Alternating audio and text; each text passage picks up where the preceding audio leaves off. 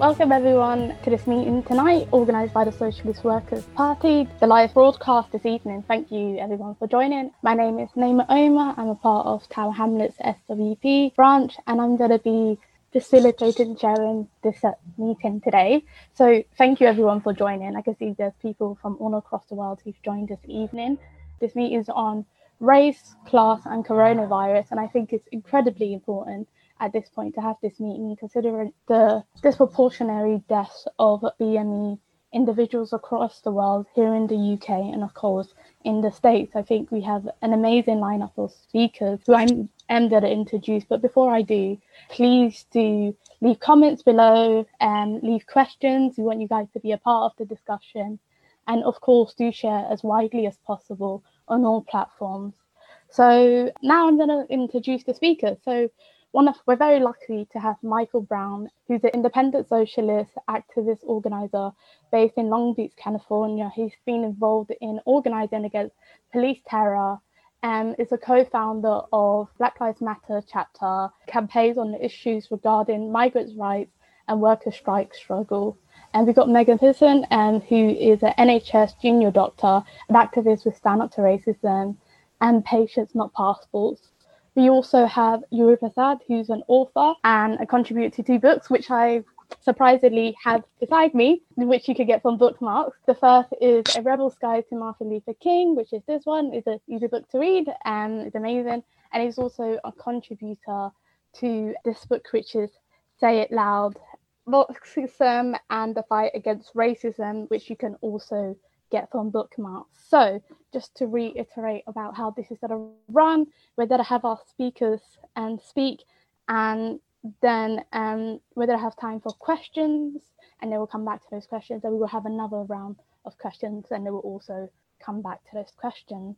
So without further ado, I would like to introduce Megan Pearson, um, an NHS junior doctor and activist with Stand Up to Racism and Patients Not Passport who will be leading us off with a 10 minute um, speech. So, Megan, would you like to go ahead?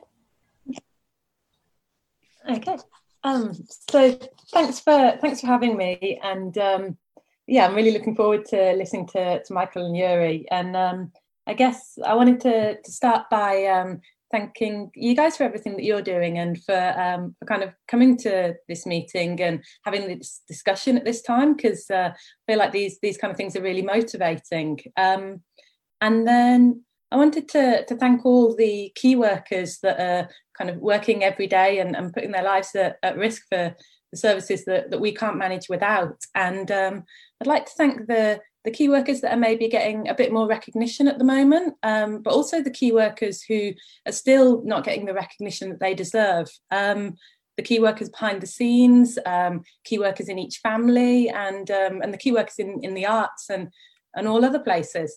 Um, and I guess with this pandemic, what it's shown us is um, just kind of so so obviously who the key workers in this country are and who it is that we can't manage without and who we rely on in a crisis. And i think when when these people have been been shown so clearly um, we have to recognize them but we also have to um, have to act on this recognition. And then lastly um, and perhaps most importantly, um, I wanted to recognise all the key workers who have lost their lives during this pandemic and to thank them for, for everything that they've done and for their contributions. But also to, to acknowledge the cases of avoidable deaths and to support the calls for greater protection for all key workers so that they can feel safe when providing the services that, that we can't manage without. And key workers shouldn't have to risk their lives or lose their lives to be recognised and valued. And that this country has 3 million key workers earning below the living wage is appalling. And whilst you can't um, you can't quantify someone's value in financial terms and you can't show recognition purely in in financial means that at this time when we're holding these people up as heroes in the fight against coronavirus. And we're also undermining their ability to cope economically as individuals. And I, I just think that that's, that's an affront. Um, so I was getting a taxi the other day um, because I don't drive, and the driver, who's another key worker, um, spoke of how he had had to work because financially he couldn't afford to stay at home, and he spoke of picking up other customers um, in the same boat as him who were trying to hide their coughs and their symptoms. And he spoke of the anxiety and the guilt that he felt upon returning home to, to his partner and his three young children. And I think the fact that there are great swathes of this country who can't afford to abide by the coronavirus physical um, distancing guidance is is just appalling and it completely undermines this country's ability to deal with this pandemic and causes so much avoidable morbidity and mortality. And as with many diseases, the death toll in the most deprived parts of England and Wales is double that of the most affluent areas. And then again, as, as with most diseases, the death toll inequality here is avoidable as um, the money's there. And we've seen in this pandemic, we've seen the, the magic money trees, but we also see that we're we're still pretty selective with who's able to reap the produce from them and so we're we're kind of preferencing people who are already managing pretty well um, as they're to be um, kind of better at managing money and to have worked for for what they have.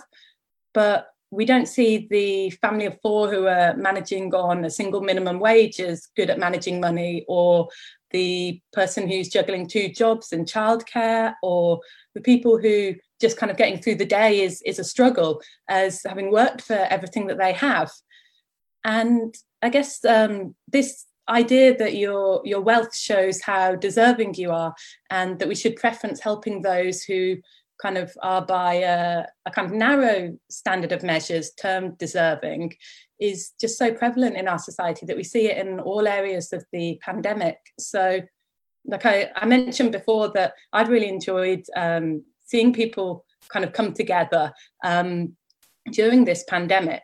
And I've really enjoyed the, the kind of acts of kindness that small businesses and groups and individuals have shown towards key workers. But when I look at the role that, that big businesses have shown, when I see that I, as a doctor who's paid kind of quite above the, the median salary, is being offered um, free meals, free drinks, free electronics. Um, I guess, firstly, I see that when companies can offer these things for free on such a large scale, surely they can afford to pay their workers uh, a bit better, or surely they can afford to pay the taxes that they owe this country.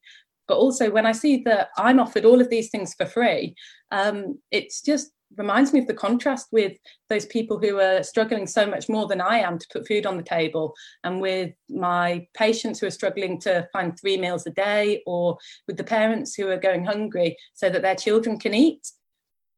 And beside the facts that none of these things should be happening in one of the richest countries in the world, if the aim of these companies is to raise morale, I know that kind of looking after um, those in society who are who are in a bit greater need and finding things harder at this time would rekindle my faith in society and would be the greatest morale boost that, that I could have. And it would also make my job a lot easier and my patients a lot safer if rather than me being offered unlimited internet, my patients were offered unlimited internet so that we could complete our reviews via via video link. Um, and then I guess um, this this idea that we should only help those who are deserving plays out kind of uh, between classes, but then we also see it plays out between ethnicities when we look at a lot of the rhetoric around um, immigration in the UK. And so I'm I'm all for the the arguments that have come out of out of coronavirus, um, kind of the arguments that look at the contributions of immigrants and the descendants of immigrants towards the NHS and our other key services. Um, and when I last spoke about coronavirus, I, I spoke about the additional fears faced by many um, key workers whose families depend on their income or their visas.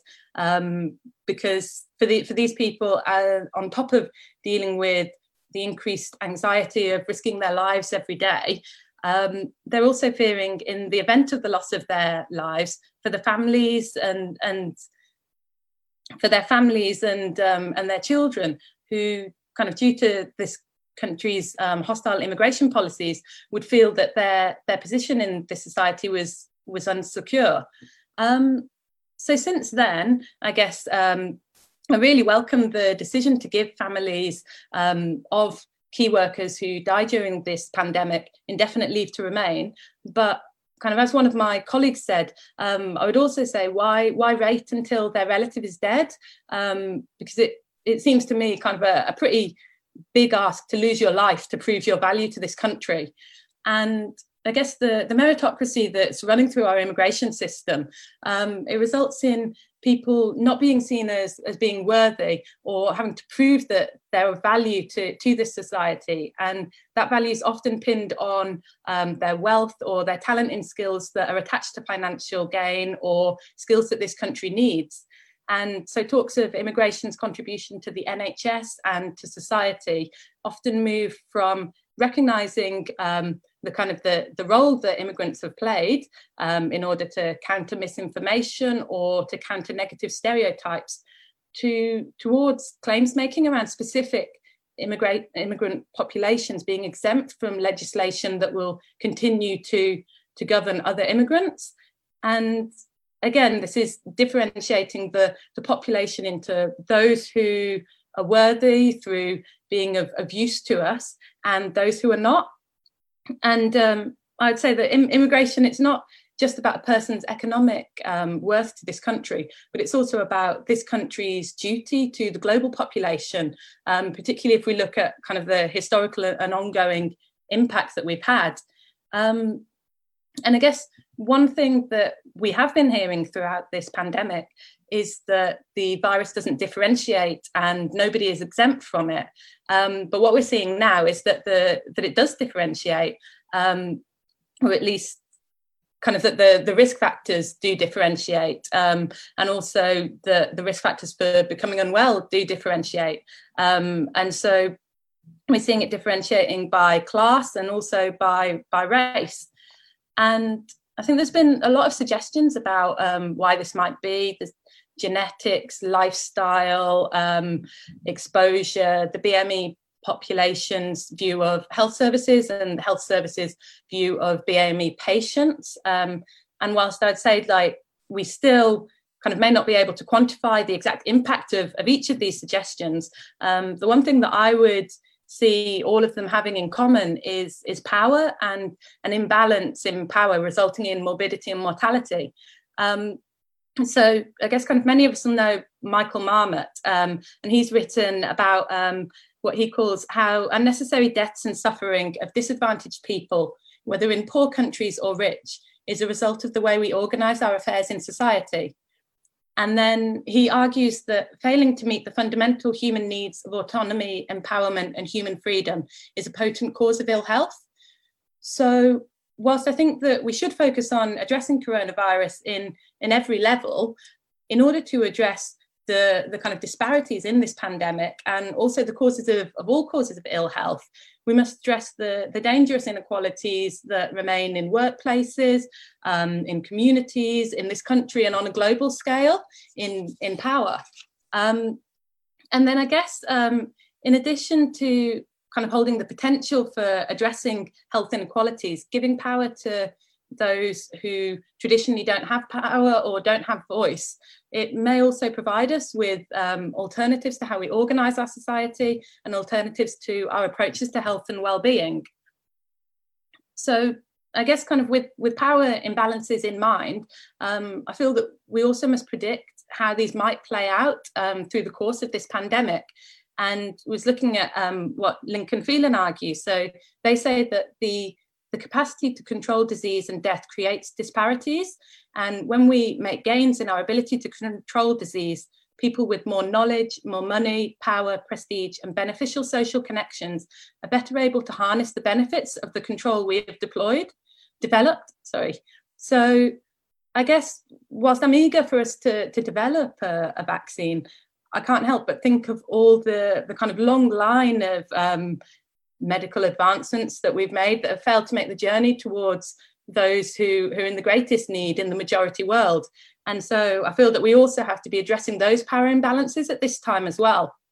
Um, and then I guess kind of looking at power, I feel that we also should reflect on the, the inequalities and the global priorities that provided the environment in which this strain of coronavirus was, was created, um, and then also allowed it to, to spread um, whilst despite governments being advised to lock down. Um, and then I guess we also have to reflect on how kind of scapegoating migrants, UK minority groups, and those to be seen as kind of making poor lifestyle choices um, for failings in our NHS distracted us from the true causes of the failings and left us with a healthcare service that's far less able to deal with this pandemic than it could have been. Um, and then I guess to to finish, like whilst I'd say the, the pandemic is a is a travesty and it's heartbreaking to see all this unnecessary anguish and, and loss of life. Um, the only way I see forward is for us to, to learn from it and to transform things for the better. And I guess at every level, we've seen um, the positive impacts that individuals and groups have made uh, during this crisis. And we've seen the desire among so many of our friends, our colleagues, our families, and, and our communities to ensure that we never go back to, to normal because normal wasn't working for so many people. And I guess valuing people based solely on their economic condition, contributions can't be normal. And then having members of the public donating to the NHS if it's a charity, whilst the government strip it to its bare bones, shouldn't be normal. And then having our population, our key workers, or, or anybody relying on food banks and working below the living wage in a country where the six rich, richest people have the same wealth as the poorest 13 million should never be normal again. So yeah, I'm looking forward to, to the questions and to hearing the rest of you guys.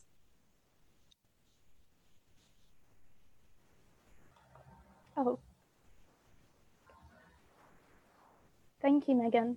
Um, so yeah, so thank you so much, Megan, for leading that off. Currently, we have over 450 people um, watching us at the moment, so that's incredible. But please do share and also do leave your comments below with questions that we will get a chance to read out. We do have two rounds of questions, so the more questions, the better. Um, next up, our next speaker, which I'm so excited to introduce, is Michael Brown. Um, joining us from the States in the early hours of the morning. And thank you for joining us. Um, so, Michael is an independent socialist, um, an activist organizer based in Long Beach, California. He's been um, a part of organizing against police terror. Um, it's a co-founder of Black Lives Matter chapter. Um, is campaigning on the issues regarding immigration rights and workers' strikes and support as well and Michael will be speaking for 10 minutes or so. So please do lead off, Michael. For sure. Thanks so much, Naima. I really appreciate that introduction. And it's definitely a pleasure following Megan and also being on the panel with Yuri. So I just want to give a big salute to all the comrades, especially over in the UK, and also the Socialist Workers Party for opening up this opportunity for me to talk about what's going on here in the States and you know, just give you my perspective on things. And and definitely big shout out to everybody who's tuned in right now. There's a million other things y'all could be doing, but I'm really appreciative that y'all, you know, decided to tune in for us. So with me, um, I got some bullet points written down here. I'm gonna be hitting on some of the same things that Megan talked about, and also uh, what Yuri wrote about in one of his recent articles about this pandemic definitely not being genetic or biological, but you know, having some real material and some real tangible roots as to why it exists. So I won't promise to be exhaustive or get to everything, but you know, we'll just hit upon some major things. So the first thing I want to kind of lay out for folks um, who are not in the states is kind of over uh, overview or just the picture of what's happening. And I'm gonna mostly talk about Black folks. You know, we always talk about people of color, and you know, those are definitely our allies as well and, and coalition builders. But you know, when it comes to the racial paradigm in America, it starts um, on the black and white kind of lens, and then everything is framed from there. So just first off, I just want to share like an old saying, you know, that that older black folks have always passed down to us here in America, and it goes like this: It says, "When America gets a cold, Black America gets pneumonia." That's something I always heard growing up, and um, it's really apropos right now. And what that's really speaking to, it's an old saying, but what it's talking about is it just speaks to the disparate outcomes and how problems and issues in this society, which one may assume you know, may have the same impact on all people. It actually doesn't. Um, so what it's basically saying is when white America gets a cold, black America gets pneumonia. And the COVID-19 crisis is no difference. Um, there's some people running around here talking about it's the quote unquote great equalizer, but now this latest pneumonia, so to speak, um, is proven to, you know, really be ravaging the lives of working class black people in this country. So I won't get too stat heavy because we're really pressed for time here, and you know we want to really open it up for questions. But just for some key numbers and some in some context to paint a picture, um, as Comrade Yuri pointed out in his recent article, like I said earlier, none of this is biological, none of this is genetic. I mean, there's a direct correlation between, you know, who's being infected by COVID-19, how and why they're being effect- infected, and ultimately wh- whether they live or die there's a direct correlation between that and also their class position in society. Um, none of these outcomes exist due to happenstance or, or any kind of mysteries, you know. And I say that because, you know, recently, I think about a week ago, um, at a presser, Donald Trump, the president, he was asked about, you know, the disproportionate effect that this thing is having on black folks here in America. And he, he used the word, I think it was quote unquote surprise. You know, there's no surprises about that this because when it comes to cataclysms or anything in this country, whether it be Hurricane Katrina or COVID 19 or floods, you know, poor people get hit the worst. And, you know, disproportionately, Black people in this country are poor. So um, I just want to get into some of the reasons as to why this is happening in America. You know, and according to some of the latest statistics I had tracked down, you know, Black Americans, you know, we comprise 20% of all service workers. Um, that's places like Walmart, fast food restaurants, we're 30% of all bus drivers. We're 21% of everybody who works at the uh, post office. And, you know, according to the last census, we're only like 12 to 13% of the population. And then, um, you know, those numbers even more stark when you start looking at our numbers at corporate behemoths like Amazon and Walmart, you know, where we make up a, a real disproportionate amount of the uh, workforce. So, in addition to these essential employment, um, uh, opportunities, you know, that we're always, you know, kind of stuck in into when it comes to the American economy. Uh, you know, mass incarceration is is proven to be another, you know, site of, you know, large infection when it comes to Black folks in America. You know, um, as people know, you know, America incarcerates like a quarter of the people who are incarcerated on this earth. You know, that's two million people who are locked up in this country, and half of them are Black. So you can just think of um, you know CDC guidelines trying to be followed in in, in these barracks in these in these basically dungeons you know that are the prisons in this country um, i think the last time i checked as of like right now service workers are really being affected by covid-19 um, older folks at like uh, uh, retirement facilities and total care facilities are really being infected and also prisoners um, who are uh, uh disproportionately black so um, a lot of people have been, you know, used this opportunity to try to get a lot of low-level offenders and also non-violent offenders, you know, um, released in places like New York and LA, especially, um, w- which are these big hubs of black mass incarceration. Um, other than that, uh, another effect that this is really having on black folks, you know, is you know when you start looking at the homeless population, um, which is a disenfranchised population in this country, that doesn't have access to you know basic necessities like hand washing um, you know like hand sanitizer things of that nature shelter you know. So when they sheltered in place that was one of the first questions a lot of us are were asking especially here in la because uh, we're like the epicenter of, of homelessness in this country. Um, a lot of people come here for the weather and they, they tend to stay here you know even if they don't have a place to live so that was the main question a lot of us were asking is you know how can you shelter in place if you're homeless, you know. So, and then even when you look at things like sheltering in place and, and when they start imposing, you know, stay at home orders, that that poses, you know, other questions for us as well, because if you know anything about stop and frisk and and you know the racist nature of the police in this country, you know, we we're not in a position to look at these as, as just these innocuous kind of issues, you know, that are that are going to hit everybody the same. You know, that was one of my first questions when they start sheltering in place and issuing orders. And, you know, you see the National Guard being called up, you know, I immediately start thinking of issues like, you know, Watts or like just a few days ago, you know, we had the 20 I think it was the 28th anniversary of the LA riots or Ferguson. You know, when I think in a National Guard being amongst a civilian population, you know, if you're a black person in America, you got to start thinking about that kind of stuff. Like, okay, what does this mean for us? Because we know that, you know, when it comes to policing, um, according to all the stats and, and all of our lived experiences, uh, we don't get police the same as everybody else in this country. So, you know, that poses a lot of different questions there. So um, that's just some of the issues that have been happening um, to, to Black folks in general in this country, some of the questions being posed. So another thing I want to get into is just, you know, what's kind of been the response so far. Um, the response from both sides, both the Republicans and the Democrats, is, you know, as you can guess, has been woefully inadequate. I mean, we had, uh, what's this guy's name? Jerome Adams. He was the U.S. Surgeon General, like in a press conference a few weeks ago. You know, he was talking about, you know, black folks and, and, and people of color needing to, you know, drink less and smoke less, you know, which totally just, you know, absolves the whole system of its, you know, systematic uh, locking us into poverty and puts it all on the individual. And then when you look at the other side of the aisle, you know, things aren't all that much better.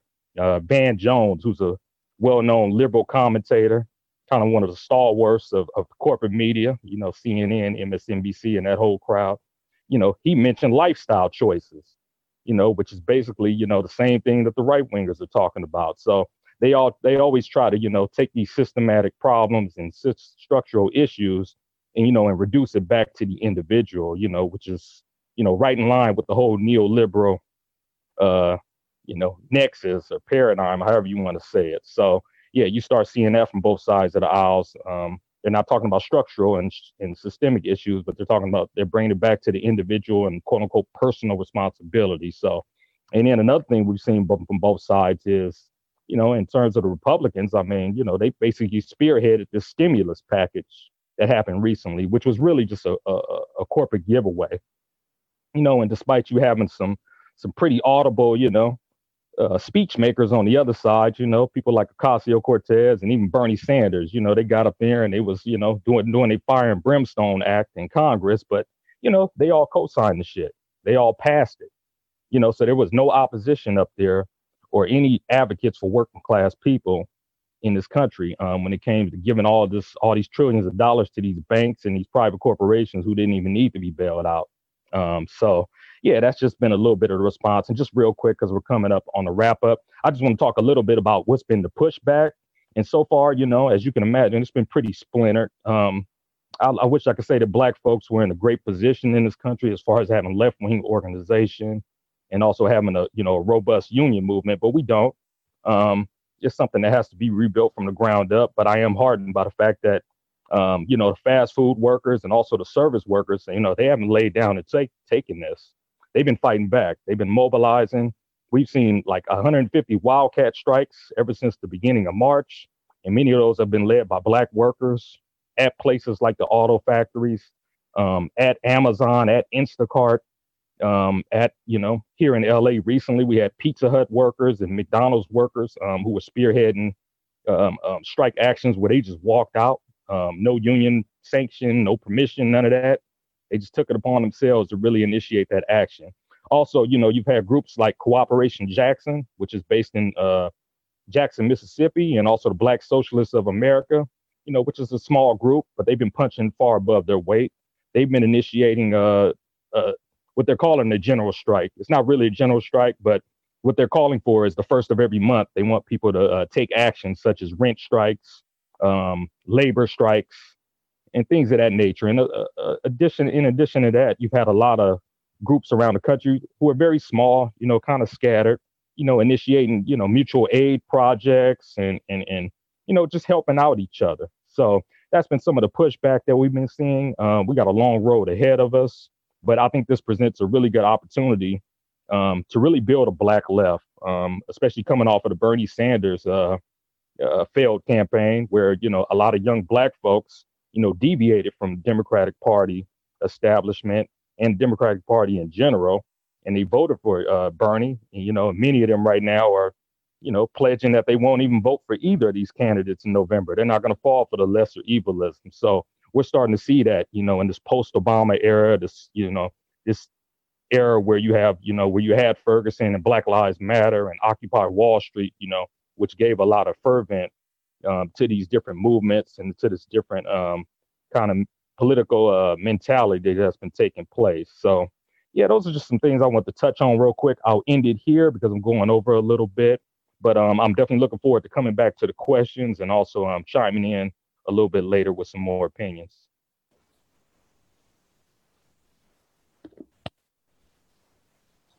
Oh, okay, thank you so much, Michael, for that. And it's incredible to hear about struggles across the world and especially in the States. And I think the fight continues and we have to constantly be pushing back. Um, our next, just before I introduce our next speaker, I just want to say we have 500 people currently watching. Um, please do share and please, of course, leave questions on contributions, questions and comments and below. Um, yeah, we will have a chance to read out your questions. So we do want you to be a part of this discussion because it's incredibly important. Um, our next speaker is Yuri Prasad, um, who I said is an author of A Rebel's Guide to Martin Luther King and is a contributor to Say It Loud Marxism and the Fight Against Racism. Um, you can purchase both of this on bookmarks online and they are currently doing delivery. So hmm. without further ado, Yuri.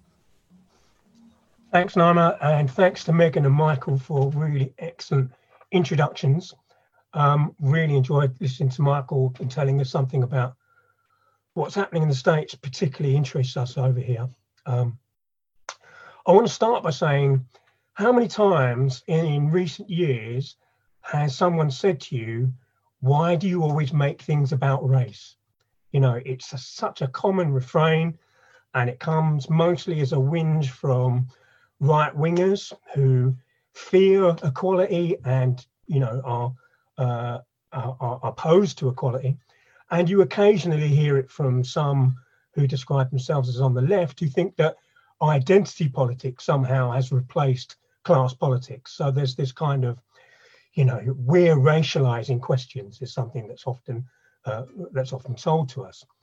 Well, the practical outcome of not talking about race or downplaying race or arguing that somehow or another we live in a post-racial society because We've had a black US president, and we've got two Asian chancellors in succession, and one Asian Home Secretary here in Britain.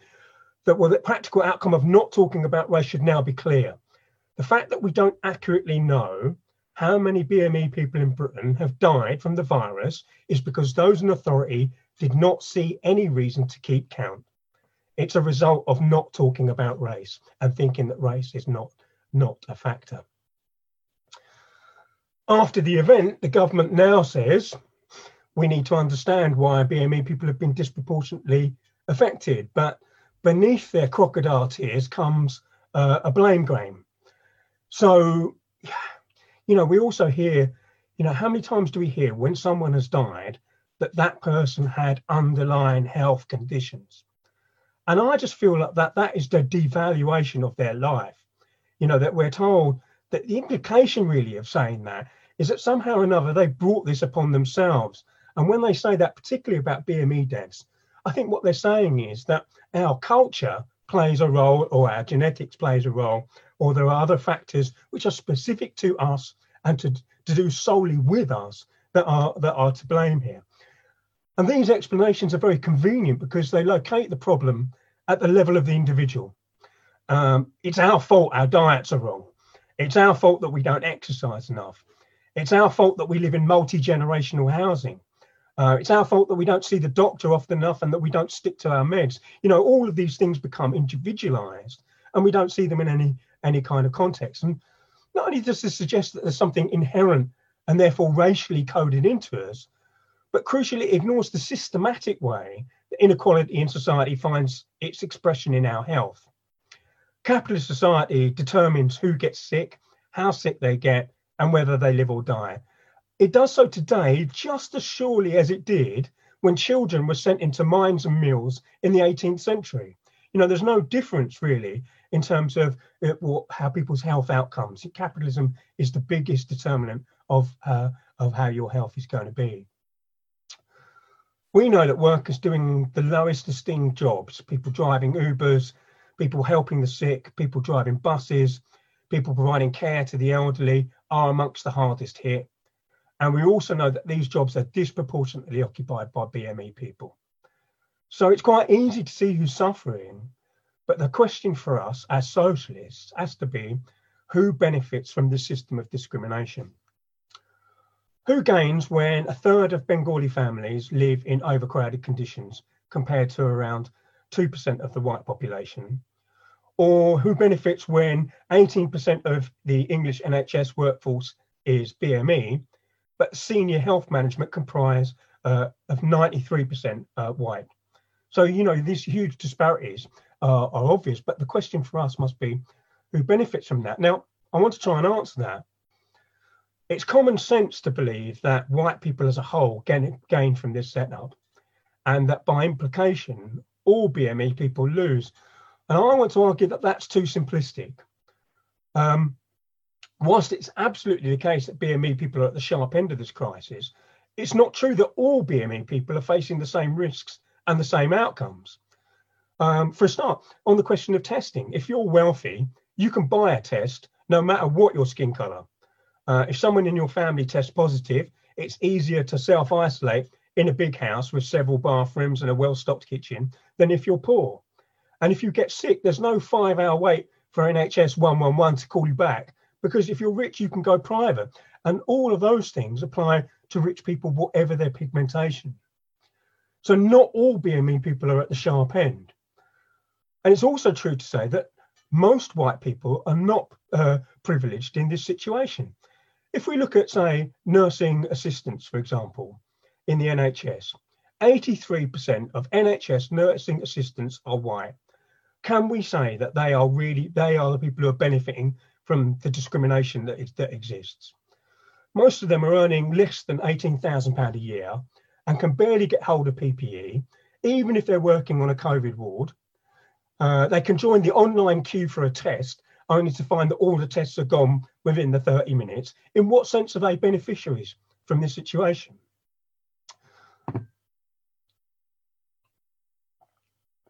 Of course, there are real differences in the way people, and especially poor people, are treated uh, because of their perceived race and ethnicity. I'm not trying to say that people are all, all working class people are all treated equally. We're not. It really is differentiated, and race is a big factor in that.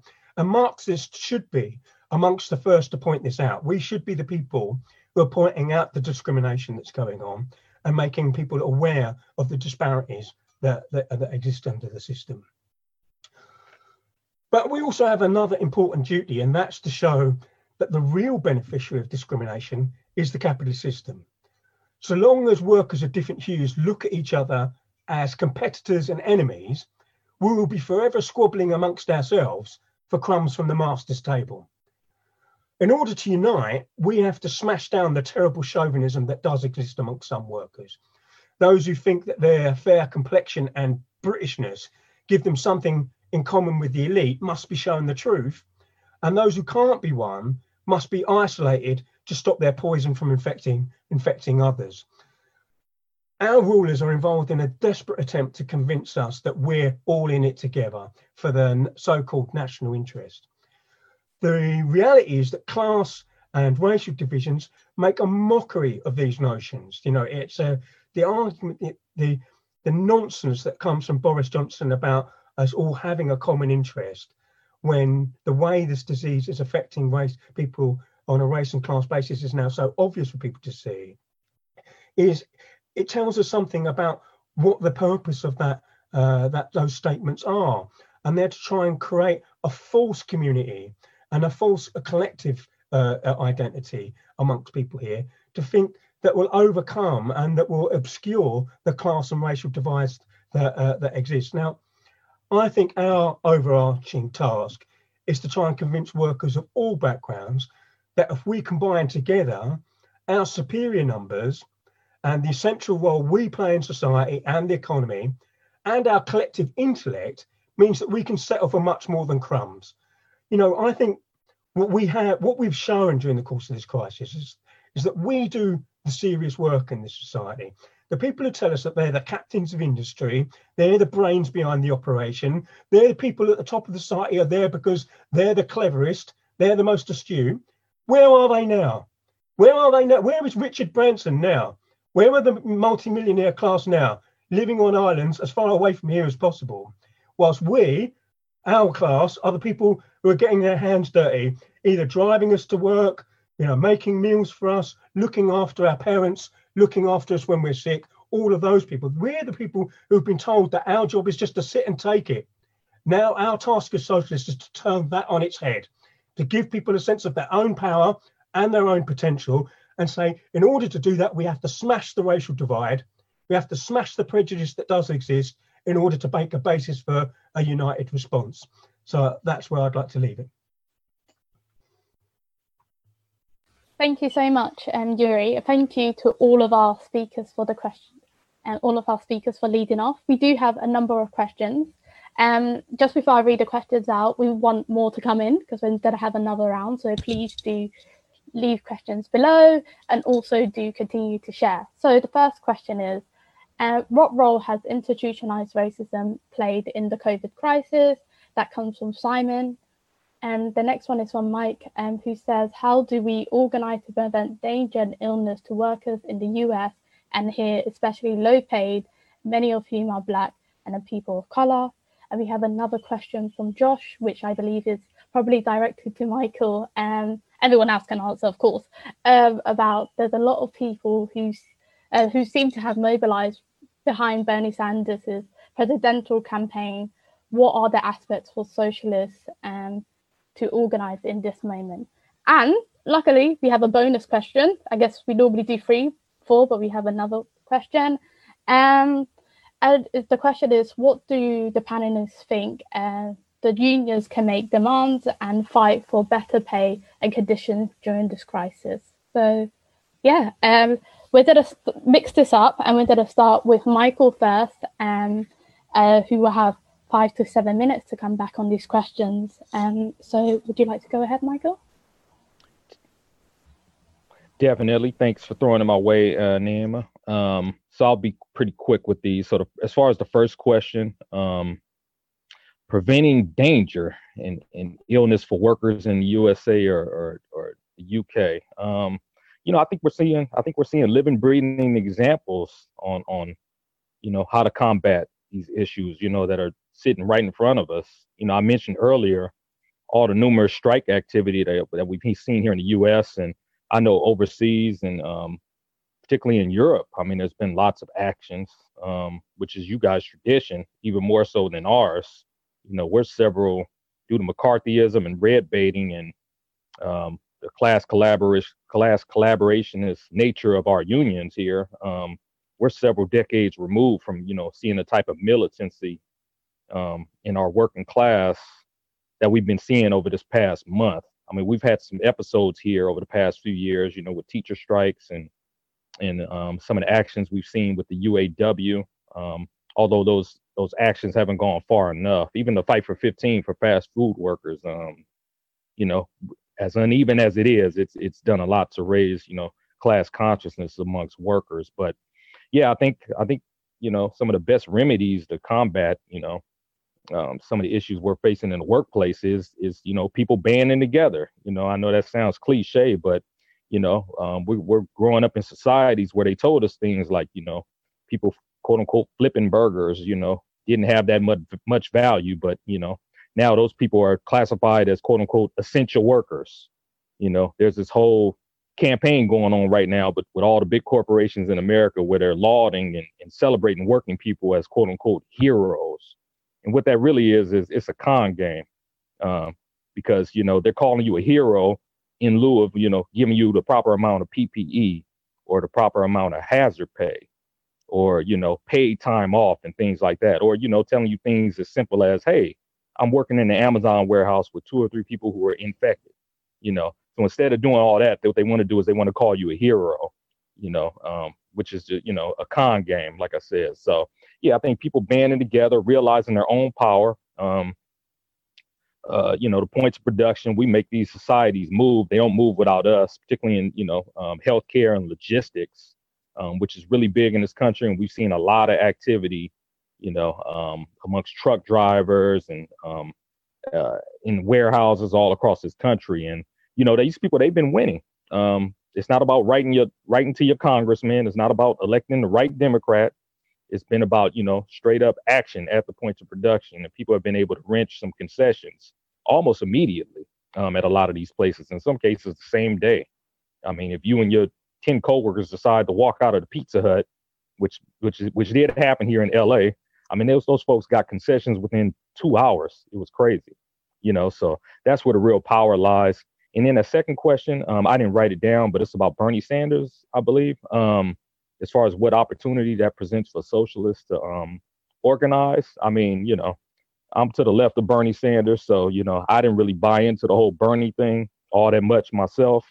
Um, but I think he was a good vehicle um, to raise some class consciousness, and I think what we're seeing um, out of his campaign uh, uh, amongst the people who drew the right lessons is, you know, they're continuing the on the ground work that they were doing um, prior to his his election. Um, a lot of his people came out of Occupy, they came out of Black Lives Matter, they came out of uh, you know real grassroots movements. So um, I think a lot of the people are returning back to those works, whether whether it be mutual aid networks or some of the rent strike activity that we're seeing around the country, or even in some of the labor union um, and and unorganized workers' actions that we've seen around the country. People are returning to that work. They're not getting too caught up in into electoral politics. So I think that's a great opportunity um, for socialists to plug into um, work and continue it, continue it despite us, despite their candidate not being able to win. And it definitely has changed the conversation in this country as well. Um, you know, wealth inequality is on the tip of everybody's lips right now, especially, you know, the backdrop where you got the backdrop of a pandemic where they're handing out hundreds of billions and trillions of dollars, you know, to already wealthy people, and they're giving us a measly twelve hundred dollar check, you know, which is just some BS. So, um, you know, you can't have all of these different uh, contending forces and, and, and, contradictions and, and not, you know, at least start asking some larger questions about the society. So, um, unfortunately, I forgot the last question, but maybe we can pass it around and I can um, I can look at it um, in a minute. Okay, thanks, Michael. Um, so next up we have Yuri that'll be answering the questions. Would you like to go ahead, Yuri? Yeah, I was really interested in what Michael was saying there about uh, Bernie because obviously we see it through a slightly refracted lens over here. So to hear an activist in the States telling us how it is is very interesting. And I suppose it, for me, what's interesting about both Bernie and to an extent um, Corbyn over here in Britain is the way it opened people's minds to the possibilities of envisaging a life beyond capitalism, to thinking about a, a different way of organizing society. And I think now there must be many thousands of people who, having gone through the experiences of Bernie and of Corbyn, and now being faced with the pandemic, are thinking that we have to live in a very different kind of society. Uh, it's not a question of a luxury of choice. Well, this is something that's an absolute necessity if we're going to uh, take on the key questions of the environment, which uh, uh which actually gave rise to the, the pandemic, and the question of food, and the, so many of the vital questions of now. And so, what interests me about that is the relationship between that question and the question of how do we organize because it's very it's positive to think about how we want the world to look in the future. Um, I'm in favour of people doing that, but let's think concretely about this. That the fight for the future has to begin now, and I know that that we work in a very restricted uh, time uh, that makes collective action much more difficult than it normally is. But to think that we can just sit on our hands until this lockdown is over and then suddenly launch the fight is wrong. We have to think about the people who are suffering now and how do we create political pressure now. And that means, I think, taking some risks and doing some things which uh, uh, which which provoke the, the, the, people's ire and make people think a bit more about these about these questions. So I want to congratulate all the health workers who have been trying to turn the uh, silent protests that there were this this week to Workers' Memorial Day into something more political by demanding proper PPE and proper testing and, and better, better equipment. but also those workers who say, how am I supposed to live on £19,000 a year and you're calling me a hero, but I can't feed my family? Now we have to find a way of making their demands central uh, as well. And whether that means making banners and posters and sticking them up outside hospitals and other places where where they're going to see an audience, whether that means doing a lot of online stuff, which I know people uh, are, are doing, whether it means trying to politicize the weekly claps for the NHS, I think we've all got to think about what opportunity do I have to raise the political stakes in this game to make the idea of we're not going back to the old normal at the end of this something more than just a you know a, a, a nice a nice dream a nice a nice thought. So i think you know we have to get our hands dirty with that kind of thing. I just wanted to end on the question of institutional racism because you know the, the, the question of institutional racism in the nhs is not a new question. If you went back a year or so you would have seen a major report into bullying racist bullying inside the nhs in which a majority of BME staff in the NHS said that they had been racially targeted, uh, usually by their managers. And so, you know, the, the, the, people have been trying to raise these points for several years now, and only now are we beginning to see that people want to, uh, in, in, in management, are starting to pay attention. But why are they paying attention? They're paying attention because we're making a noise. Uh, what that should tell us is we have to make more noise. Um, you know, we have to think about why not only the people who are disproportionately affected by the disease and the mortality rates and so on, but we also have to think about why is it the case that so many people at the bottom of the NHS, the people doing the, the lowest rung jobs, are black and Asian? Why is why is that the case? You know, and why is it the case that so many staff, even up further up the chain, complain about the racism of the structures and and, and their, their superiors? And I think we should make that very much part of our, our, cam- our campaigning in the future. Uh, thank you so much, Yuri, for answering those questions. Um, and before I bring in Megan, I just really want to reiterate, um, please do continue to share and please do continue to ask questions. Uh, we have another round coming up. So, um, Megan, would you like to take on those questions? Yeah, uh, thank you. Um, so yeah, it's been really interesting hearing hearing the other answers as well. Um, and I guess um, yeah, I, I, just wanted to address the the first one about the role of institutional racism's had on the COVID crisis. Um, and I guess going back to some of the reasons that people have put out there for um, there being kind of a, a disparity um, in in the deaths by by race. Um, not necessarily reasons that I, I would agree with, but just some of the ones that are out there, um, and kind of picking up starting with the, the first one which is lifestyle and, and picking up on what michael was saying about um, kind of people being told if they just make healthy choices and, and good lifestyle choices then their health would improve. And i mean um, kind of ignoring the the obvious fact that often people have very very little choice and um, kind of going back to um, what Marmot says about the the kind of um, choice that people have in their lives being related to their health um, and that kind of if, if people don't have the the options uh, to make the choices that they would want to make or if people are facing other difficulties that narrow their choices. Um, if i think of of things that are typically seen as as a poor lifestyle choice when i ask my patients um, kind of whether they would want to do that or whether they would want to change it and they generally say they would want to change it um, this is also kind of whether people should have to have to change and have to make healthy lifestyle choices for their their lives to be of value is is also kind of a, a completely a thing that's completely up to for debate. Um, but the fact that there are patients who would want to change the lifestyles that they lead but they aren't able to whether it's because of kind of undue stress or whether it's because services aren't available to them that are available to other people there's um, there's plenty of things that i would say um, kind of in terms of institutional racism just um, just the ability for people to to lead the lives that they want to lead to have um, kind of good housing and, and all of these things that we know kind of result in in improved health. Um, but then also kind of moving on to exposure. So i was reading a thing from um, was black nurses in birmingham saying that they felt that they were being moved from kind of safer areas of, of healthcare onto the front line.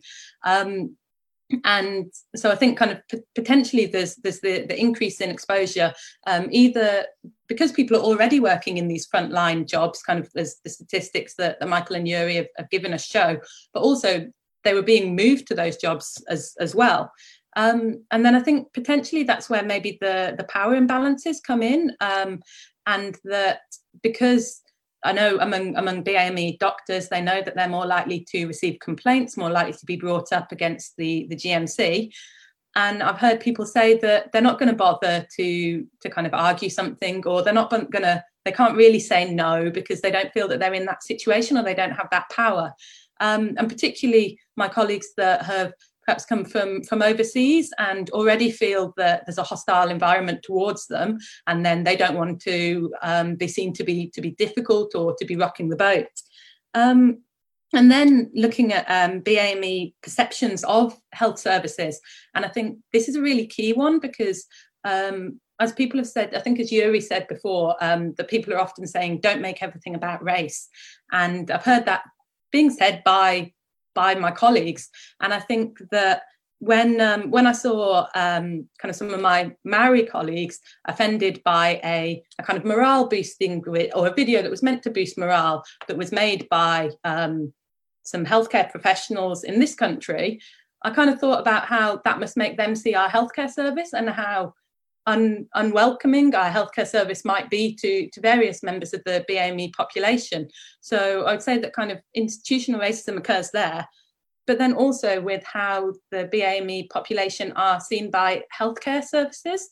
So I remember when I was in A&E um, and a colleague of mine told me that a patient had Mrs. Bibi syndrome, which is a, a kind of stereotype that's often given if um, someone generally an asian woman an older woman is complaining of pain and generally um, english may not be her first language so we can't get a good history.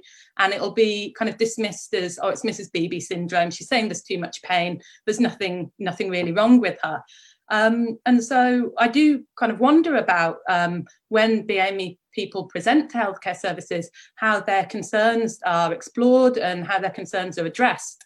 Um, particularly when I remember reading um, something about when when we practice on on dummies we're practicing just cpr and, and emergencies um, the dummies that are fairer in skin have better outcomes than the dummies that are darker complexion and so i mean if it's happening at that that absolute basic level um, i'd be interested to see kind of how how it's impacting at, at different levels um, and also i'd just reiterate um, I think it was Yuri who was saying that we're not even counting the the race of of this population and of the the people who are dying.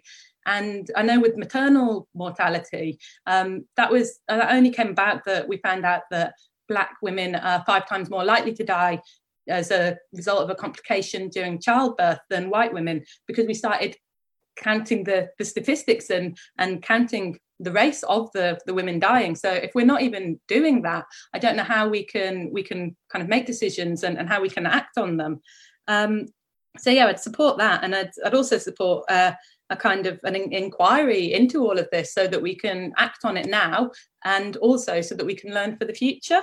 Um, i'm really bad with time so i feel like i'm probably done for time. Is that good? Yeah. Thank you. Oh, thank you so much, Megan, and thank you all of you for answering those questions, and thank you for everyone who has put questions and contributions. Um, I'm read out another round of questions now for our speakers. Uh, but just to reiterate, as I will constantly, um, please do share so as many people can watch this um, across the world. And I think what, like, I just wanted to add one thing. What Megan was talking about, all I remembered was the question of Serena Williams, her near-death experience. That really brought that question to the highlight about the treating of black women um, during childbirth and so forth. So, without further ado, um, I want to bring some questions. And before I do, there is a comment um, which says, which is from Charlotte, that says, if a group of Black Americans had invaded the state legislation with guns and automatic weapons, they would have been shot dead. And right wing white people did it in Michigan, and Trump said they were good people. I think those images were absolutely shocking to see. And we have a question from Nadia who says, we could see that the question of Black death is being discussed more in the media and public forums. And many of my friends see this as a sign that after the lockdown there'll be less racism. What would the speakers respond to this um, assumption? And more than that, what can we do to fight for anti-racist and conclusion after the crisis? And we also have another question from Raj who says, um, in the era of Trump's racism, what are the prospects for their for uh, prospects are there for overcoming racial divisions and foregoing unity between blacks and whites in the states? I guess that's another question for Michael. Um, and our last question, which is from Joshua, who asks is, um, the Tories and Trump are looking for ways to force people back to work and school. Now they are trying to find scientists who are willing to scrap the two meter safety distance. Can speakers talk about the political use of science and expertise? And what do what do you think socialists will um, need to take on to take on this? Um, sorry, what do you think socialists will need to to take on this debate more now? Um, I hope those questions are clear. Um, so I'm going to bring in Megan first, if that's okay. Um, and then we're going to have Michael and Yuri. So Megan, would you like to go ahead? Yeah, I guess um, kind of on, on the last question about the political use of science, um, I think this is something that I'm really interested in, in um, kind of the, the scientific advances that we make and the impact of, of society at the time on those. So the way that society um, kind of directs what things we choose to, to look into and what things we choose to explore, but then it also impacts kind of every every stage of, of that research process. So um, kind of how we decide that we're going to explore something, what we decide are our, our valuable measures, and and then kind of how we interpret the data that we've got, and then also kind of what we decide we have to do to, to act on it. Um, so yeah, I do I do think that um, socialists kind of will need to be taking up this debate, and I think that we we have kind of for, for a long time as well because i think every time we say that um, kind of another world is is possible we're saying that yes, kind of how things are at the moment might be seen as um, human nature, or I think, like Michael was talking about neoliberalism, and I think often neoliberal creeds get taken as human nature that people are competitive and people are greedy. Um, and kind of a lot of um, research then gets done into why are people competitive and greedy. But if we kind of step back and look at well, what's the context that that research is being being done and it's in um, a society where you have a benefit to saying well people are naturally greedy and we need to work on empathy and we need to teach empathy rather than to look at other societies where maybe people are naturally more communal and there is naturally more more empathy. Um, so i do think that looking at kind of how our political environment and our socio-economic environment and the the kind of um, priorities that we have as a society impact on the research that we do and the outcomes that we find from that research is is key. Um, especially at this time where a lot we can see a lot of um, kind of tensions in a society that is often prioritizing um, the kind of economic health of the of the country. And we talk about it as health as though it's on a par with kind of the health of the population and as though the economy isn't just there to, to provide the health of the population and it's not it's um it's kind of seen as as our main focus rather than our population being our main focus. Um so i definitely yeah i, I really like that question. I definitely think that um kind of looking at the political use of science and knowledge um is is really key at the moment. Um but then also, um, I just wanted to come to the um, the question about um, whether there'll be less racism after the virus. Um, and I think there is definitely opportunity there because I think um, just uh, the number of people that I've seen that have been so outraged with um, with how things have been managed, how, how the government is, um, the number of people that I've seen calling for um, kind of BAME groups to be able to work in the NHS as they're um, they're qualified. It's just our kind of immigration policies that are stopping them, and and all of these kinds of things. Um, but I also see quite a few people starting to say, well, things can't carry on as they are now, and it's cost a lot of money. Um, kind of well, they've said bailing people out during this coronavirus. And so afterwards, there's going to have to be more austerity and we don't have these end, endless um, kind of supplies of money. So I do think that it, it will be a fight um, after coronavirus. But what I hope is the, the kind of anger that people have got during it and um, the kind of motivation that people have for, for changing things and also for seeing the, the changes that people have demanded for a long time being able to be made in a few days should motivate people to, to kind of take on this fight because I can't see the, that there's anything kind of uh, worth fighting harder for. And and yeah, I just I don't see that it's it's something that we we can't fight for.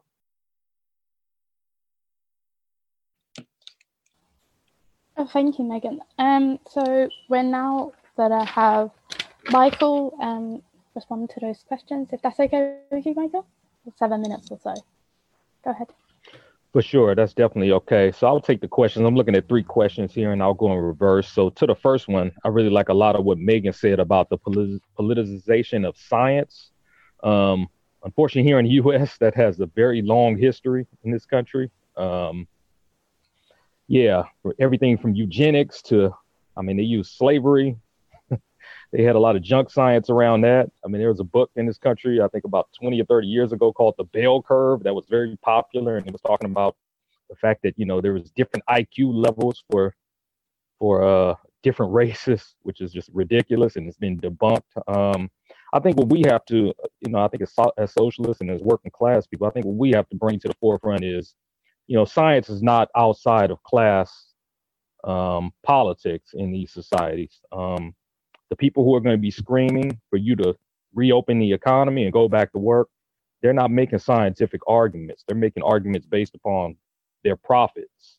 So I think we have to point that out to people. Um, you know, be very, very frank with them, very upfront with them that um, these folks are not, you know, also in this country, another thing I left out, you know, we've had a big movement, you know, that's funded by, you know, the big polluters and big oil here about climate change denial. So um, you know, that's another example of science being, you know, uh, succumb to the profit motive in people's wallets instead of, you know, uh, you know, human beings being able to survive and thrive together and, you know, protecting the Earth's ecology. But like I said, um, uh, science is not above class in society, so we have to tackle both at the same time, and we just have to keep insisting that you know human need and, and human cooperation and our well-being comes before anybody's profits. Um, that's the real science. Um, as far as the second question about uh, these folks with guns at, at the legislator across the country, you know, there was actually an example, you know, several decades ago where the Black Panthers here in the state of California, you know, they went to the state, the steps of the state capitol in, in Sacramento here in my state uh, with their guns. And we saw the response to that, you know, uh, Ronald Reagan, when he was the governor here before he became the president um, eventually, you know, he basically instituted the Mulford Act. I believe that's what it was called, which basically, you know, banned people from, you know, openly brandishing weapons, um, loaded or unloaded. So I think we already know what the response to that would be. I've been posting a lot about that on Facebook and getting some really spirited responses from people. Um, and then um, the other question is, will there be less racism since um, black left black deaths have been are being widely discussed? Um, just a short answer, you know, um, I don't, I don't, I don't see a direct correlation myself. I think, I think the only way to eradicate racism is, is um, how it's always been done, which is through, you know, real hard struggle, people forging alliances and realizing that, you know, um, they have mutual interests and it's not in their interest to be divided up against each other because if you're working at the same factory or you're driving in the same truck or you're working in the same fast food restaurant, um, you're getting exploited all the same as as as your coworker, you know, regardless of race. Now, of course, we know that you know these disparities and outcomes they hit different um, populations um, differently and worse. But you know, at, at the end of the day, the name of the game is exploitation, and that's what capitalism does. So I think you know there's a great opportunity here for socialists to really go into workplaces and into uh, community organizations and even amongst those who are unorganized and really, you know, make those appeals and make those um, those arguments for, you know, real class solidarity across racial lines. Plus, the fact is, you know, I mean, most people are not that reactionary. I mean, there's a lot of reactionary um, ideas and, and, and uneven class consciousness in this society. But you know, what I've found in my own organizing is a lot of that melts away um, when you just ask people questions. And you know, not only do you just ask them questions, but you know, this happens during the during the course of struggle as well. Um, so there's a dialectic between those two that you know that we need to really keep hammering at. And then um, what else do we say? What can we do to fight for anti-racist anti-racist conclusions um, amongst this crisis or after this crisis? Um, I think just confront it head on. Um, as Yuri talked about earlier, you know, there is no colorblind societies. That's not where we live at. Uh, we're not in a post-racial land, so we have to confront these things head on and, and not be afraid to talk about them very frankly, you know, and build bonds and solidarity with those that we can build with. Um, yeah, we're not always going to be able to build with everybody, but there's plenty of people out there, um, particularly now in this crisis, that we can build with. So we just have to find those outlets and, and try to plug into them. Oh, thank you so much, Michael. That was incredible. Um, so our next speaker is going to be Yuri coming back on those questions. So, Yuri, would you like to go ahead? Yeah, I'd like to answer the question about politics and science, which Megan and Michael have both um, gone into. See, I think, you know, when you think about the way the government has repeated a kind of mantra that we are guided by the science, is what they keep saying as if to say that there's no political decisions being made in this virus. Actually, what we're doing is just responding to the basic laws of science, which are impervious to these kind of class considerations. And that they hoped would build a kind of firewall between them and how people's experience of the crisis um, made them feel. Um, but I think you only have to go back to what the ideas that Boris Johnson was experimenting with at the beginning of the crisis, the so called herd immunity strategy, in which they were basically saying we're going to allow a quarter of a million people in Britain to die because to do anything else would disrupt the economy. And then you get a sense, well, that was guided by someone's science. The person who came up with the uh, the, the figures was a scientist. Uh, and that should tell us that science isn't neutral science exists within the context of a capitalist society, and that therefore our job as working class people, as socialists, is to interrogate the science. We need to ask questions. I don't put myself above someone who studies disease. I don't put myself above someone who studies public health. But I do expect to be able to ask them questions and to think about what the implications of them, their, their policies are. To be able to put to them the class and racial disparities that exist in Britain and how would their policy affect those those questions.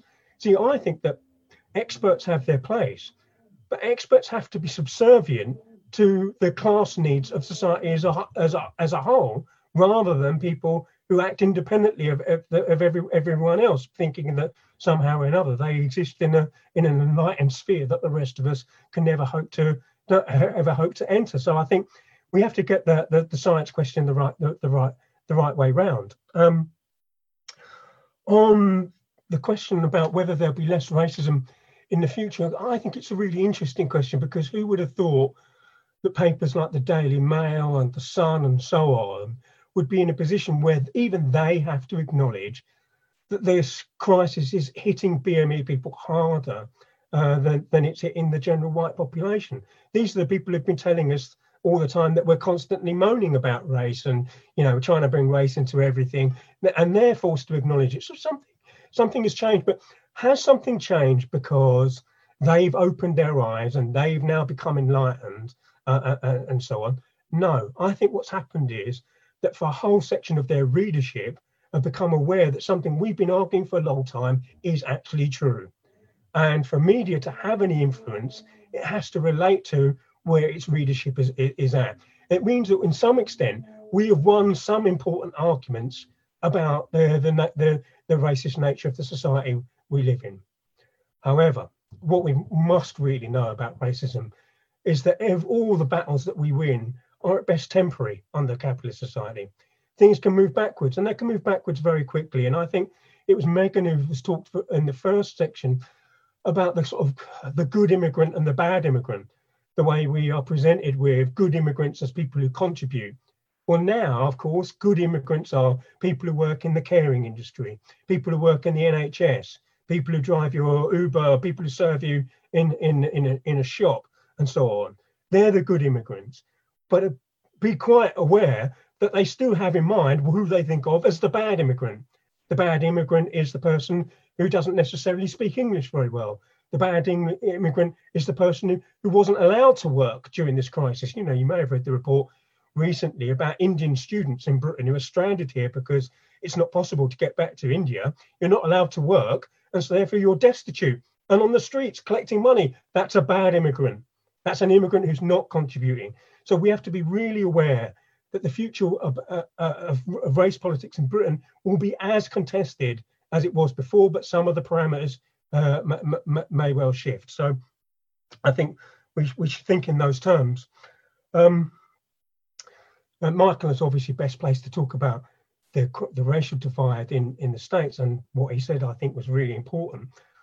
I would just like to say that I think the history of the racial divide in the American working class is vital to anyone who wants to overcome racism anywhere, because America is the kind of citadel of the of, of racism in the capitalist in the capitalist society. It's the place where racial division is most sharply expressed and has the worst uh, the worst outcomes. So you know we have to study the US if we want to if we want to end racism everywhere. And I just think that sometimes the history of racism in America is presented uh, in too simplistic a fashion. You know, as though that there's this divide, it's almost insurmountable. White workers are irredeemably racist, uh, and that has consequences, and, and so on.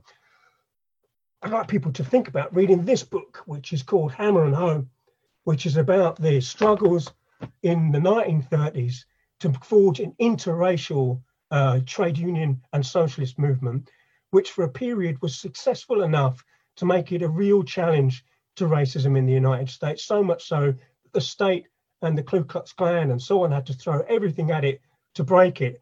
What we draw on is a tradition of militant anti racism and militant trade unionism and the links forged between the two uh, and the power that that that that that that presents. And for us that's the most inspiring uh, tradition. The people who fought under those circumstances truly are the heroes of the working class movement and i think what that tells us is that in a situation where we are fighting the state we have got many enemies on in the uh, amongst racists and uh, in the press and so on it's extremely difficult to fight alone.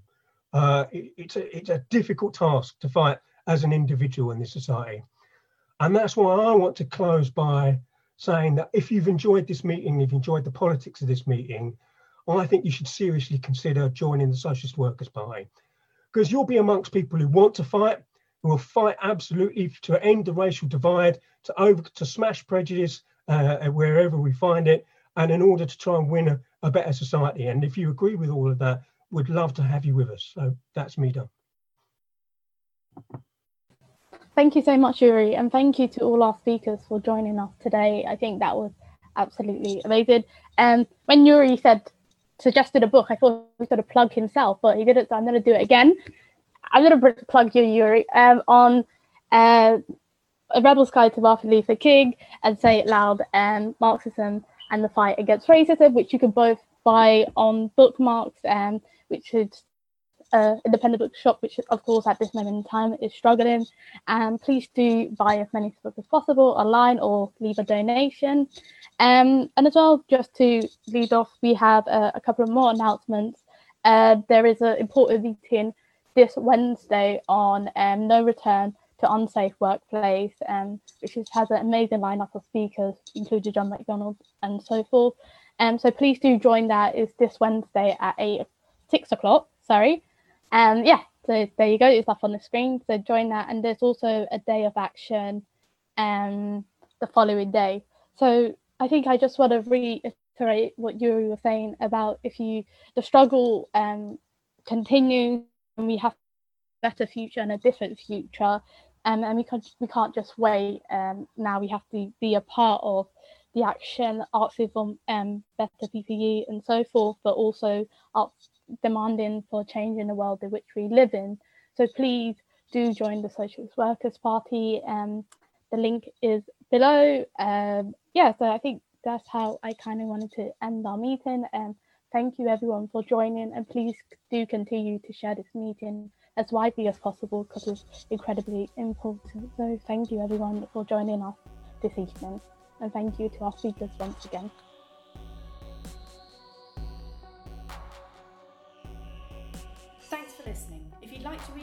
Can find up to date articles at socialistworker.co.uk. If you enjoyed what you heard and would like to join the Socialist Workers' Party or find out more about us, you can go to swp.org.uk.